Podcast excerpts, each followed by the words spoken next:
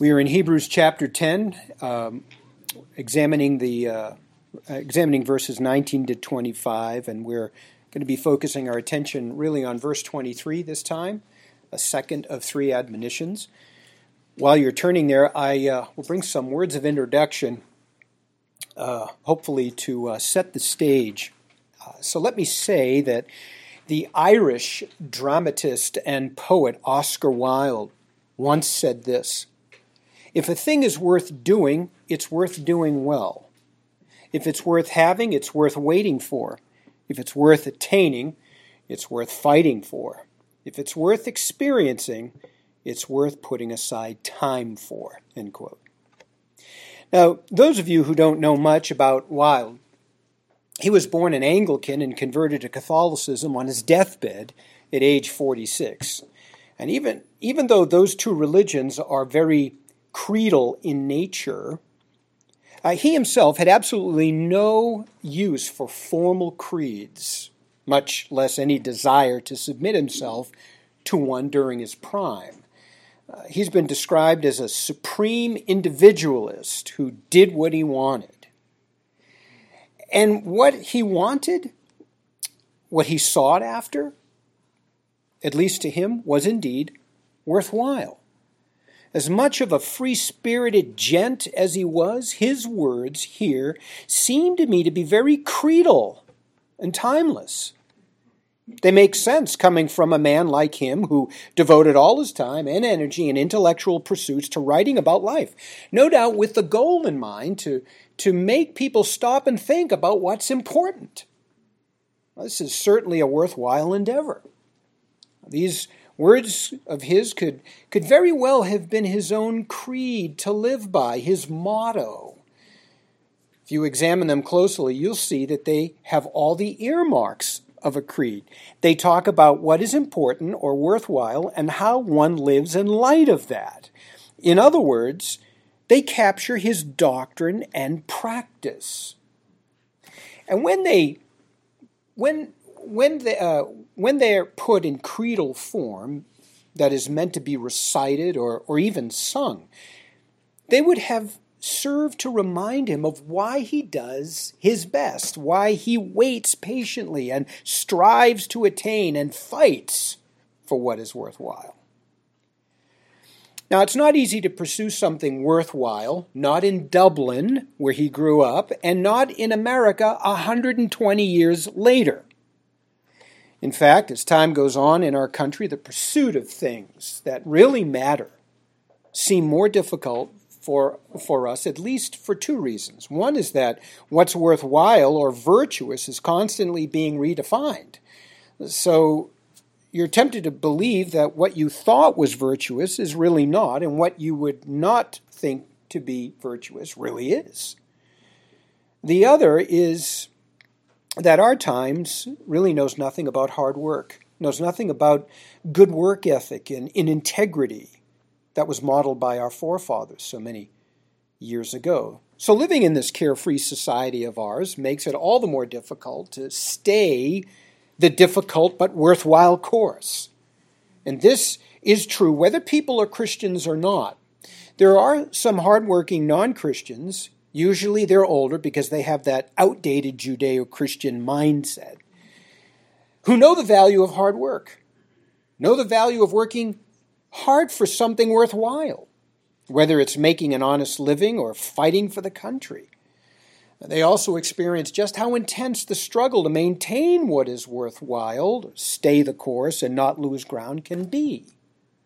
So they do what they can to make their struggle more bearable.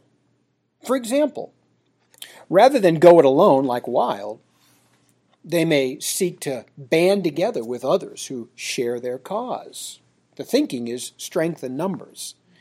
But whether individually or collectively, they also have a creed. That is, a set of beliefs or aims that guide their actions. They do. Some go so far as to codify their core beliefs and form an organization around it. The creed defines them and what they stand for, it gives meaning to their actions. You see, it's much easier to soldier on in a cause when you have a set of core beliefs shared by others who are with you. For others, like Wilde, the creed is not so formal, but it is nonetheless there. And whether formal or not, those who live by them often find, well, clever ways to sum them up in a catchy motto that they can recite to themselves or to each other when they find the fight extra heavy.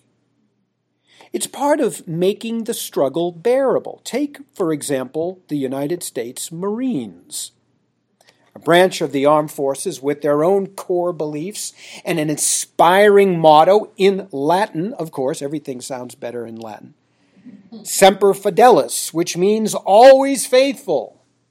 It sums up in the mind of every Marine, quote, an eternal and collective commitment to the success of their battles the progress of their nation, and the steadfast loyalty to their fellow Marines they fight alongside. End quote. You can all go shake Jason Cruz and my dad's hand after the message is over. Quoted by quoted by one Marine to another when in the moment when the moment is right, I should say, it infuses both an energy that instantly renews their commitment. And with that thinking, they are definitely a force to be reckoned with. Mottos are very much a call to action. They stimulate a healthy pride in, in in a particular cause to which people have joined themselves. Uh, you might not have thought about our national anthem quite in this way, but it used to be used to rouse people to a cause as well as to proclaim national identity. Have you not felt a, a, sense of pride and nationalism when you hear it played, especially at the Olympics when the U.S. takes a first? It was written to be awe-inspiring. Those goosebumps are are are uh, were purposeful. They the, the, the, the music, the words, all of it just is so inspiring. Now, marketing experts who have studied the psychology behind anthems and mottos and how they can unite in powerful ways have actually captured the end essence of their strategies in slogans. So General Mills wants you to know that their cereal Wheaties is the, is the breakfast of champions. And that if you eat it, you too can be a champion. Champion of what? We don't know. But you see how it works. You want to be a champion? You want to be with us? Eat the Wheaties. Or American runs on Dunkin', which can mean that the only sound fuel that keeps the country going is Dunkin' Donuts coffee, or the real American drinks, Dunkin' Donuts coffee. Or if that you are a true patriot, you will drink Dunkin' Donuts coffee. Take your pick. And after, or since, I should say, 1956, Timex Corporation has continually maintained the absolute reliability of their product and that their watch is really the only one for you because it takes a licking and keeps on ticking. That's right. The slogans are short, they're memorable, they're bursts of motivation, and that's deliberate. You find yourself reciting them often in the car as you're getting dressed. You annoy people in your in your household because you say them all the time. And the more you recite them, the more apt you are to believe it. And the more likely you are to buy the product and join the cause. That's how it happens. Now, it's not my intention to talk about poets, the psychology of marketing, but rather doctrine that is worthwhile, how it is meant to lead to practice, and how that practice of the doctrine is a worthwhile endeavor that is no means easy. And what we need to do is stay the course. That's what I want to talk about this morning. All true Christians have doctrine It comes from the scripture. It's the same for every Christian because, as Paul said, every Christian belongs to one Lord, one faith, one baptism, one God and Father of all, who is above all, and through all, and in all. Christians have the same biblical goals. They are in the same battle. They fight the same enemy, and they all struggle. They also have the same supernatural weapon and resources in their armory to overcome their struggles, the same code of ethics by which to live. God's people have always had the scriptures at every stage of their historical development. They've always had the scriptures. Obviously, as time went on, they had more of the scriptures. That's just the nature of progressive revelation. But make no mistake, Scripture is what binds God's people in every era. It is the lifeblood of, of God's people. It always has been, it always will be. And their doctrine leads to their practice, as we hammered home in our last study. It is their wisdom among the nations. It forms their epistemology. Their doctrine leads to their practice. And in their spiritual fight, where they share the struggles, God's people have developed their own mottos and anthems to make the struggle bearable. We call them confessions and hymns. They proclaim doctrine in creeds, sing it in their hymns, and, and even sum up parts of it in a confessional form to foster a, a militant zeal. Among the most famous is Deuteronomy 6, verse 4. It's known as the Shema. Hear, O Israel, the Lord is our God, the Lord is one. It made a rather powerful statement in the midst of a polytheistic ancient Near East. Joel 2:13 is another one and a consistent refrain throughout the Old Testament. The Lord your God is gracious and compassionate, slow to anger, abounding in mercy and relenting of catastrophe all over the place. To show just how proactive Israel was in arousing zeal in the nation to trust God in all situations with confessions, they even created a title for each of God's attributes and called on him with that particular title that best fit the need of the moment. If they were facing war, they prayed to El Shaddai, God Almighty. Abraham rejoicing over God's provision for a substitute for his son Isaac, praised Yahweh Jireh, God who provides. There's Yahweh Tsidkenu, God our justice, El Elyon, God most high, Yahweh Nissi, the Lord my banner, Yahweh Shalom, the Lord of peace, and so on. There can be no question that Israel's doctrine bled throughout their lives practice of summing up powerful doctrinal statements in confessional form carried over as you would expect into the New Testament. The gospel is really one of those confessions. We read it this morning in 1 Corinthians 15:34. I hand down to you as of first importance what I also received that Christ died for our sins according to the scriptures, that he was buried and that he was raised on the third day according to the scriptures. That was a creedal formula in the early church. Another is believe in the Lord Jesus Christ. And Jesus is Lord, that's another. And Maranatha, right? Come, O Lord, 1 Corinthians 16 22.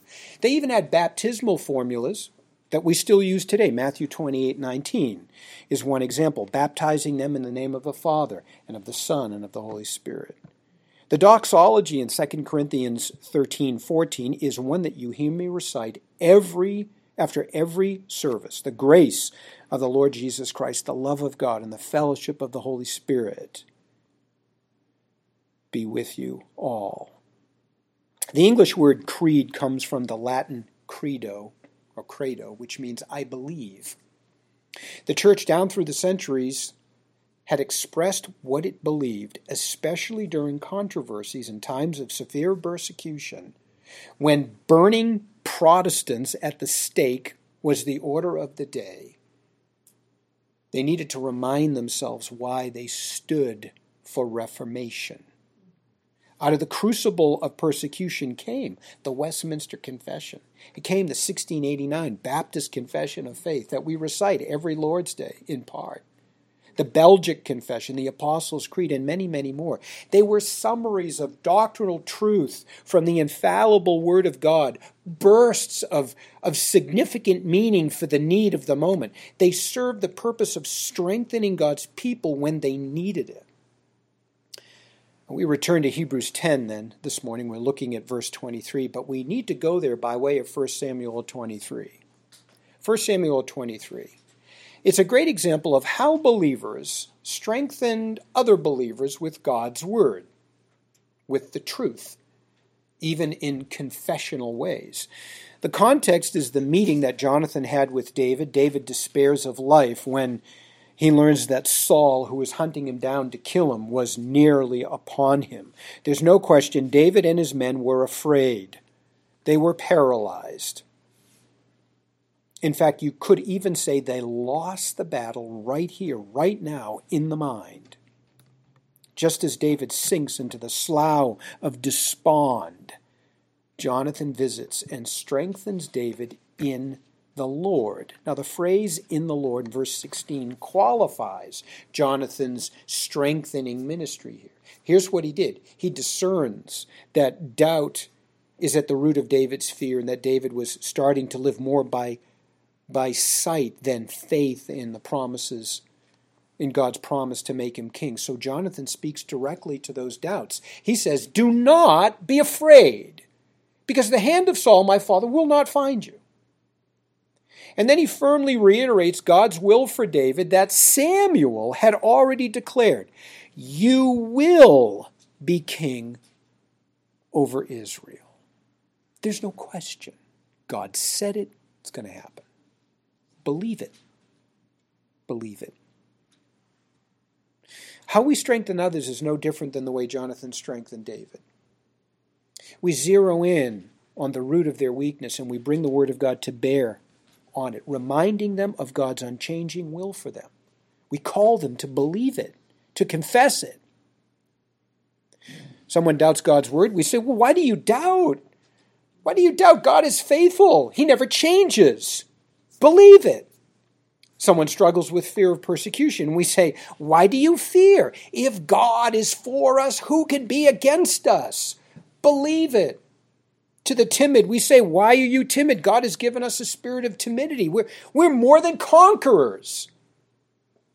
Now, I don't mean to suggest that one liners like this can solve complicated problems.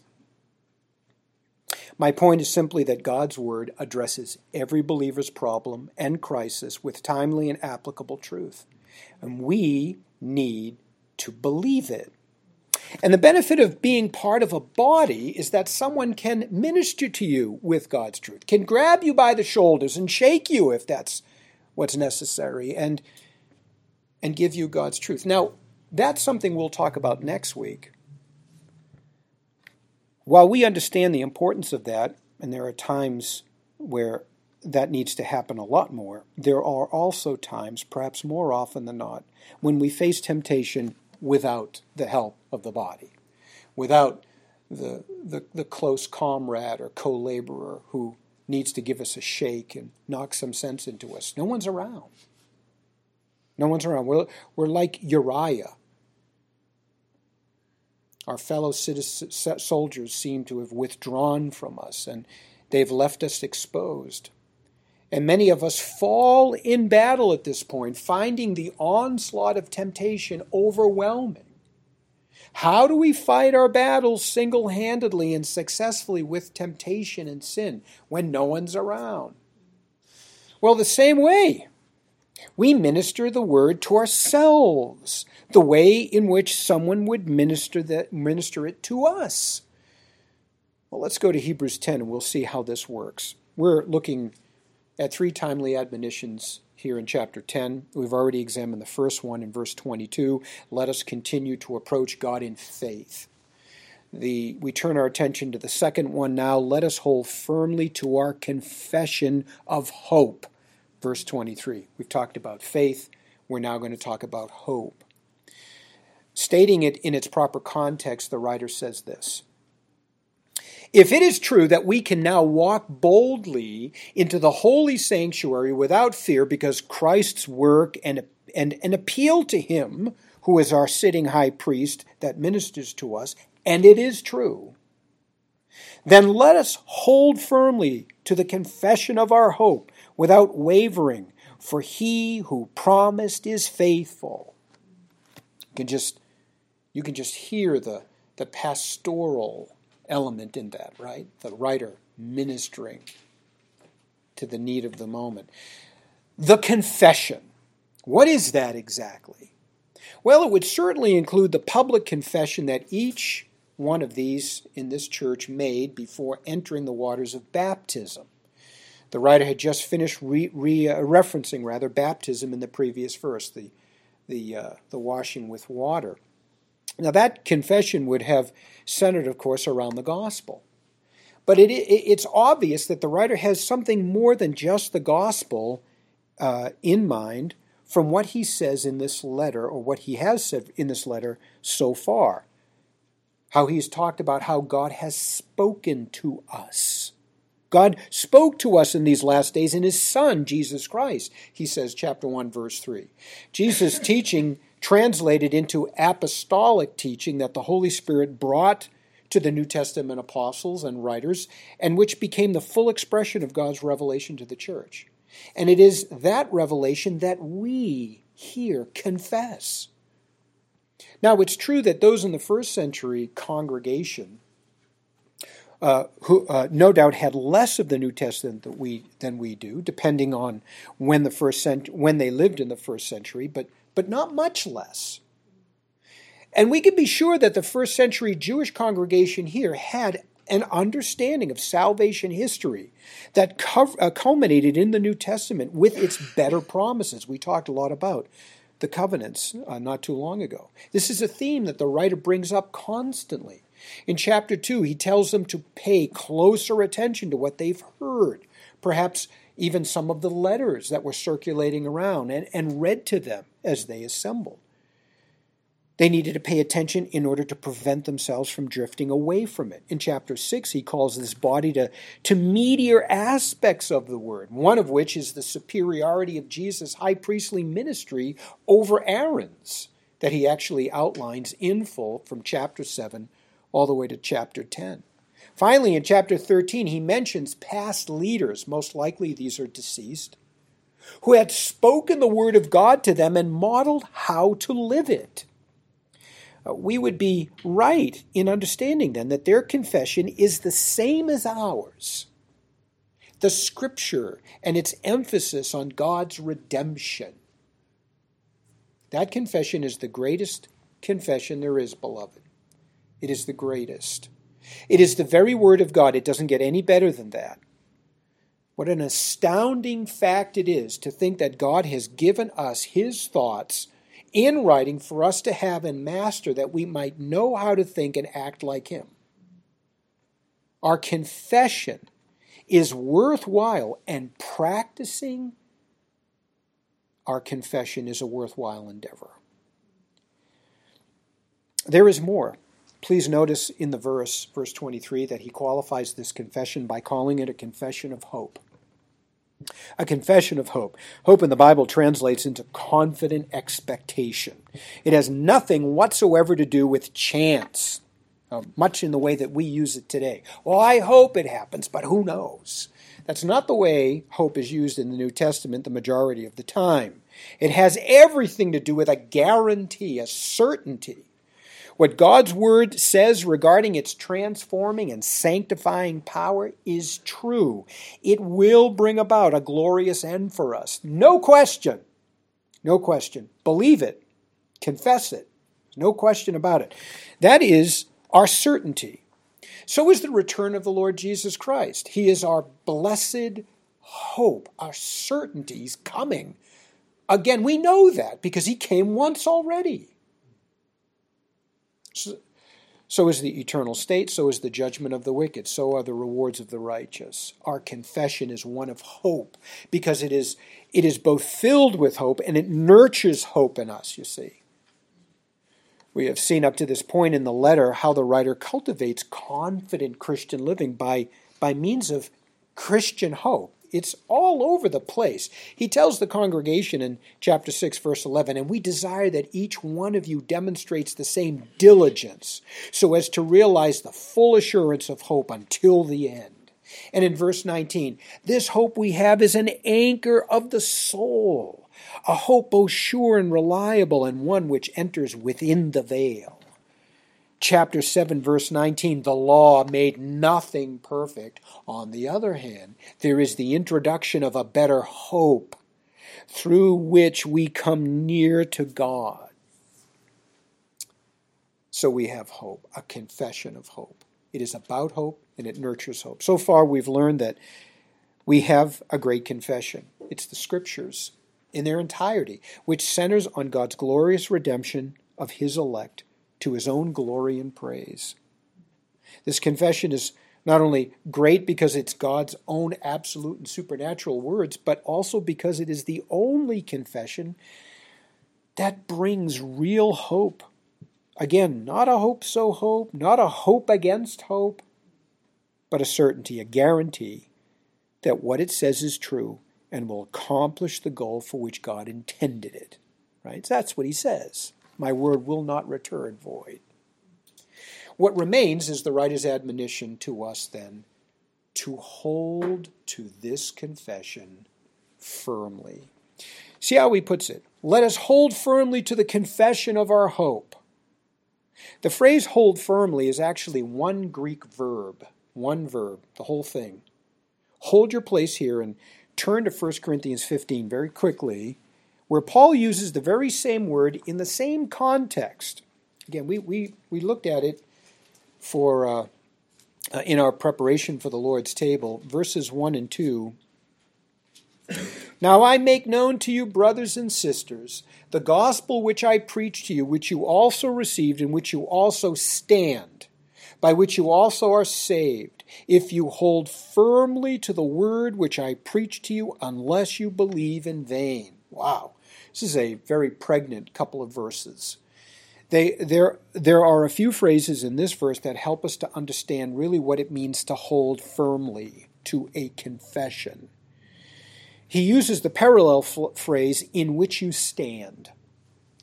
Uh, we stand in the gospel.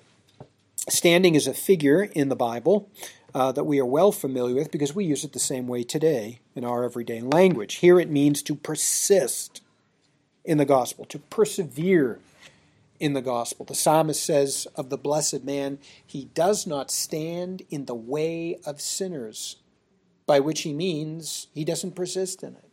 He doesn't take his stand in error. It fills out the phrase hold firmly a bit more.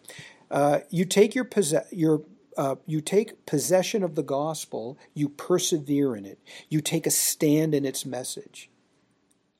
That has to be the case because Paul then also says, by which you were saved. That must mean then that your confession changed you. Salvation was the first undeniable transformation that this confession brought about in you. And guess what? It'll spur on more redemptive practices in you.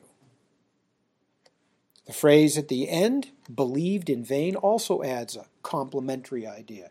If you don't hold firmly to the message of the gospel, that is, you don't persist in a lifestyle that is in keeping with your confession, well, then the only conclusion we can come to is that you have believed in vain. And that is a sad thing. Coming back to Hebrews 10, we see that the writer then calls us with the same authority as Christ, to hold firmly in the same way that Paul called the Corinthians to hold firmly. Take your stand, he says, in all aspects of Bible doctrine, specifically salvation in Christ, who is our hope. Persist in it, persevere in it. There is to be no wavering, no doubting. You either trust that it's true and real and you live it, or you don't and you live something else. You can almost hear the faint challenge to make one's mind up, as if he's saying, Which is it going to be? This is exactly the question that Elijah put to unrighteous Israel in 1 Kings 18, remember? How long, how long are you going to struggle with the two choices? If the Lord is God, follow him. If Baal, follow him. Make up your mind. Likewise, in Joshua 24, the young leader, Joshua, lays out the landscape for unrighteous Israel of his day, pretty much the same way.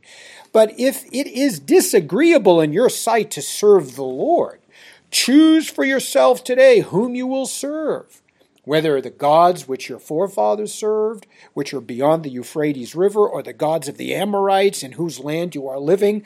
But as for me and my, my house, we will serve the Lord. Centuries later, a Catholic monk named Martin Luther would defy the religious institutions and the Pope by standing against erroneous Catholic dogma and standing squarely on Scripture. And the words of his retort to, the, to Pope Leo X have become immortal and will forever echo throughout the corridors of time. Here I stand. I can do no other. God help me. How does that how does that confession make you feel? Do you get goosebumps? Does a sense of commonality and pride for Christ well up inside you? Do you want to go out and face the anti Christian climate with, with confidence when you hear words like that? When you hear a testimony like that? If not, then you don't have the Holy Spirit residing in you. Holy zeal that is according to doctrine is contagious, beloved. It is meant to be. And that is why we hold firmly to it for, for our sakes and for the sake of other believers. Someone in earshot might be saying, well, easier said than done. You might as well be asking us not to sin. After all, sinful behavior is a departure from confession. Fair enough. It is, but I might respond this way You don't persist in sin, right? As if it were characteristic of your life. John would have us believe that he who practices sin is not of God. That is, whose lifestyle is characterized by the same sins year after year. We're going, we're going to sin. Yes, we know that. It's inevitable. But we don't walk around thinking that, or certainly not using it as an excuse. We should be thinking about how we'll win, not lose our next confrontation with temptation. Walk as soldiers do, with their weapons at the ready, expecting the enemy to strike at any time. Christian life is very much a reconnaissance mission, you see. Walking circumspectly. And if we should get caught off guard, we have an advocate with the Father. This is part of our doctrine. We repent, we train ourselves never to sin the same sin over again, and we move on. And we do we do we do this for love of Christ. We don't want to depart from God's truth.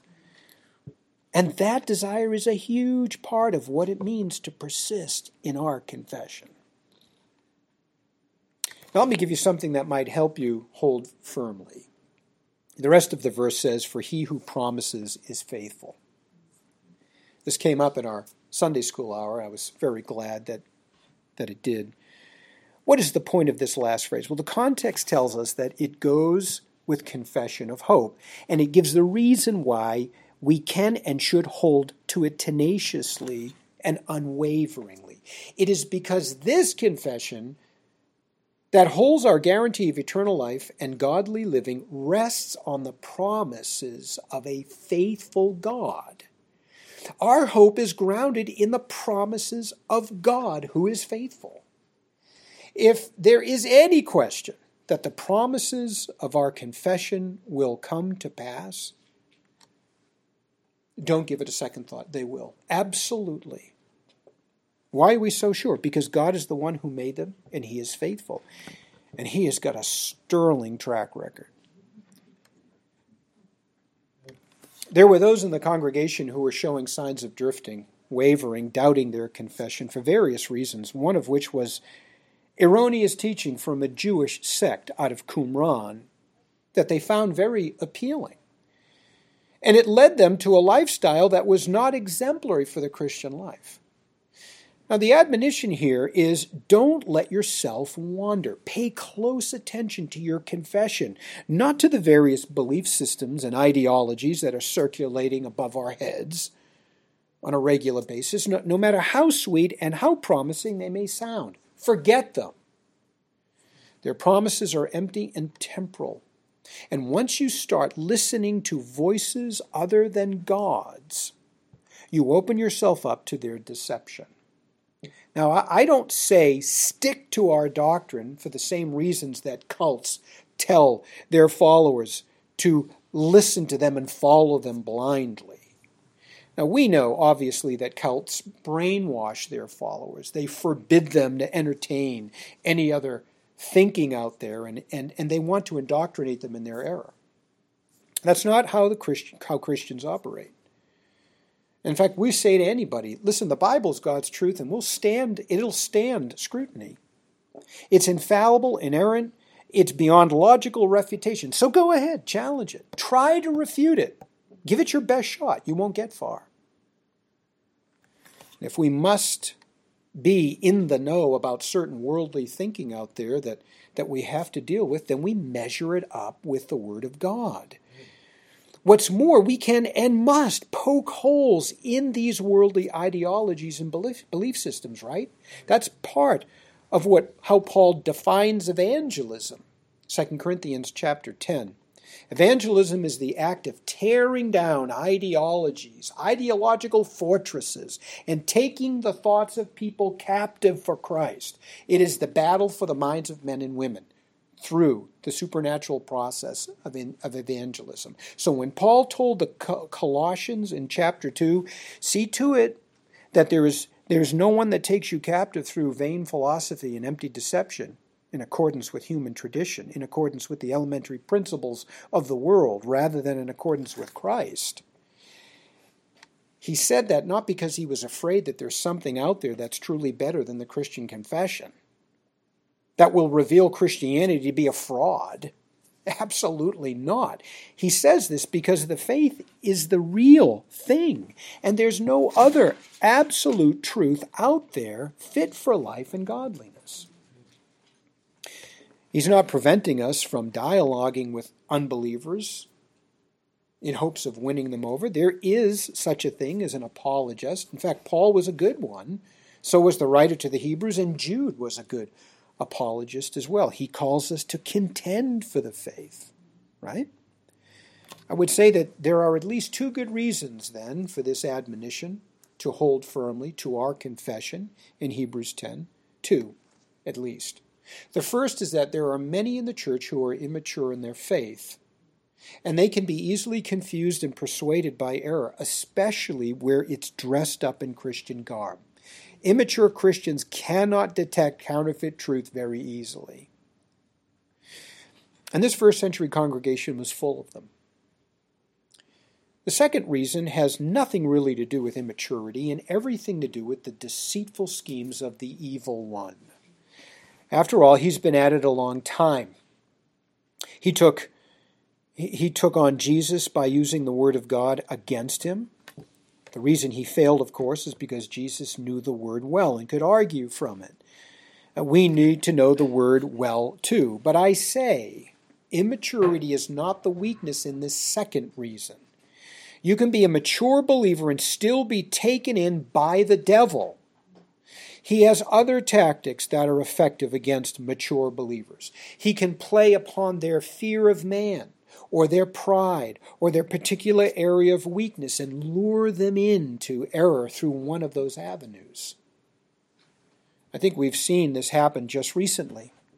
Many leading Christian personalities that were a great boon to the church for so many years have drifted in their stance, buying into the critical race theory and the woke theology. It's most likely not because they had no sound knowledge of doctrine, but because some have no discernment, and others of them could be motivated by a fear of man and not wanting to have their reputations perhaps tarnished by standing against what's popular in churches today. It is sad to say, but their faith is not worthy to be imitated. They're not holding to their confession of hope that is grounded in the promises of God. Let me bring this to a close by saying that we think of Weyl's informal creed, which sounds pretty good. But we cannot help to think that, as wise as he was, beyond his years, that this was operational only on the human level. Christians also have a creed. It's much more formal. It's our beloved scripture and contains the promise of a faithful God, promises of a faithful God. It operates on the eternal level and it produces an eternal hope, a certainty, a guarantee of its own promises. It is the only confession that can save a soul from God's wrath and eternal condemnation and establish a personal, intimate, eternal relationship with the same God. It is everything we need for life and godliness. It defines us. It gives us Christ's authority to tell people the truth. It justifies godly living. It allows us to withstand the schemes of the devil and persecution from the world. And both of those, beloved, will grow only more severe. Are you holding firmly to God's truth? This is the responsibility of each Christian for it is what will get each of us through the battle unscathed when our co laborers are not around to help us, holding firmly to the confession of hope. Remind yourself of God's promises. Be confident in the hope of your confession. It is enough that Jesus stands with you in the embodiment of his word. It's enough. He did with Paul. He did with Martin Luther. And he will with you.